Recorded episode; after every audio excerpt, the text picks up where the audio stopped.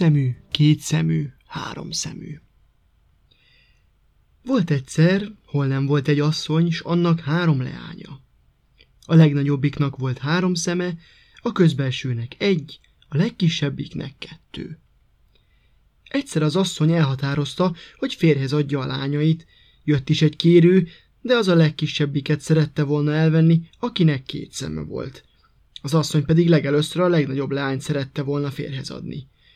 Az asszony meg a két nagyobb leány nagyon megharagudott a legkisebbre. Volt egy kecskéjük, minden nap csak azt őriztették vele kinn a réten, mert ha otthon volt, a legény csak vele beszélgetett. Nagyon búsult a kisleány, hogy ő nem oka semminek, mégis hogy haragusznak rá a testvérei, enni sem adnak neki, csak száraz kenyérhéjat. Amint ott búsul, egyszer csak kérdi tőle a kiskecske. Miért búsulsz, te kislány? Hogy ne búsulnék, mikor úgy haragusznak rám a testvéreim, hogy nem hagyják még azt sem, hogy otthon üljek, s ebédre is csak száraz kenyeret tesznek. Sose búsulj azon, mondta a kiskecske, majd én segítek rajtad. Mikor megéhezel, csak hívjál oda engem, és mondd nekem, kedves kecském, jer ide, teríts asztalt izibe.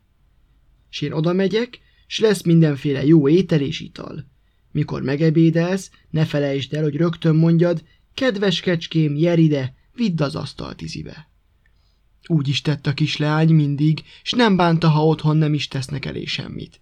Minden reggel ment ki vígan a kiskecskével a mezőre.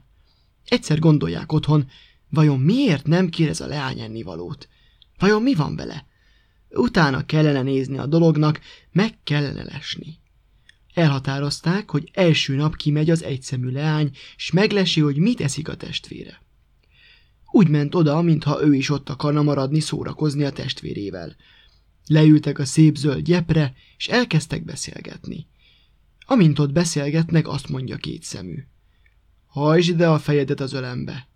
És amint egy szemű lehajtotta a fejét, két szemű elkezdte mondogatni. Ébren vagy-e egy szemű? Aluszol-e egy szemű? és ezt addig mondogatta, amíg egy szemű elaludt. Akkor rögtön mondta két szemű. Kedves kecském, jer ide, teríts asztalt izibe. Mire felébredt egy szemű, a kecske már el is pakolta az asztalt, egy szemű nem látott semmit. Felkelt, hazament, és azt mondta, hogy nem látott semmit. Másnap úgy határoztak, menjen ki három szemű, hogy meglesse. Kimegy három szemű, leülnek a fűbe, és elkezdenek beszélgetni. Azt mondja két szemű. Hajtsd ide a fejedet az ölembe. Gondolta, elaltatja ezt is, s megebédel. Lehajtotta három szemű is a fejét az ölébe, s két szemű elkezdte mondogatni. Ébren vagy-e három szemű? Aluszol-e három szemű? Mikor két szemét behunyta, gondolta, hogy elaludt. Nem vette észre, hogy a harmadik szeme nyitva van, s mindjárt mondta. Kedves kecském, jer ide, teríts asztalt izibe. A kecske odament, megterítette az asztalt, és a leány elkezdett ebédelni. Három szemű tette magát, hogy alszik. Mikor megebédelt, két szemű hívta a kecskét.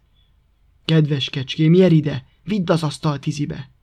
Mire elpakolta, három szemű felébredt, s tette magát, mintha nem tudott volna semmiről semmit. Hazament, és elmondott otthon az anyjának és a testvérének mindent. Elhatározták, hogy megölik a kecskét. Hazament a kisleány, és megmondták neki is, hogy mit határoztak. Nagyon búsult a kisleány, hogy neki most már nem lesz senkie.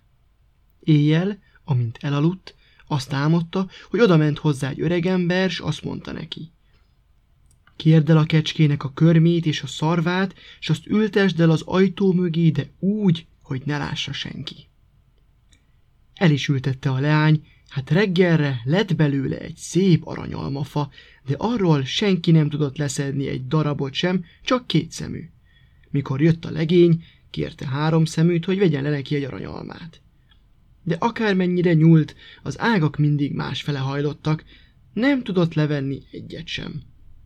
A két szemű leányt mindig bent tartották az ágy alatt. Nem volt szabad előjöjjön, amíg a legény ott volt. Hát egyszer, ahogy kérte, Kigurított egy aranyalmát az ágy alól. Kérdi a legény. Hát ez honnan gurult ki? Kigurította ki, jöjjön elő! Azt mondta a két testvére, egy kis mocskos, nem érdemes rá se nézni. A legény benézett az ágy alá, s meglátta, hogy ott van két szemű, akit ő szeretett. Szépen kézen fogta, s mondta, hogy ő lesz a felesége, senki más. El is mentek, s a két nagyobb otthon maradt. Ha a két leány vénylány nem maradt volna, az én mesém is tovább tartott volna.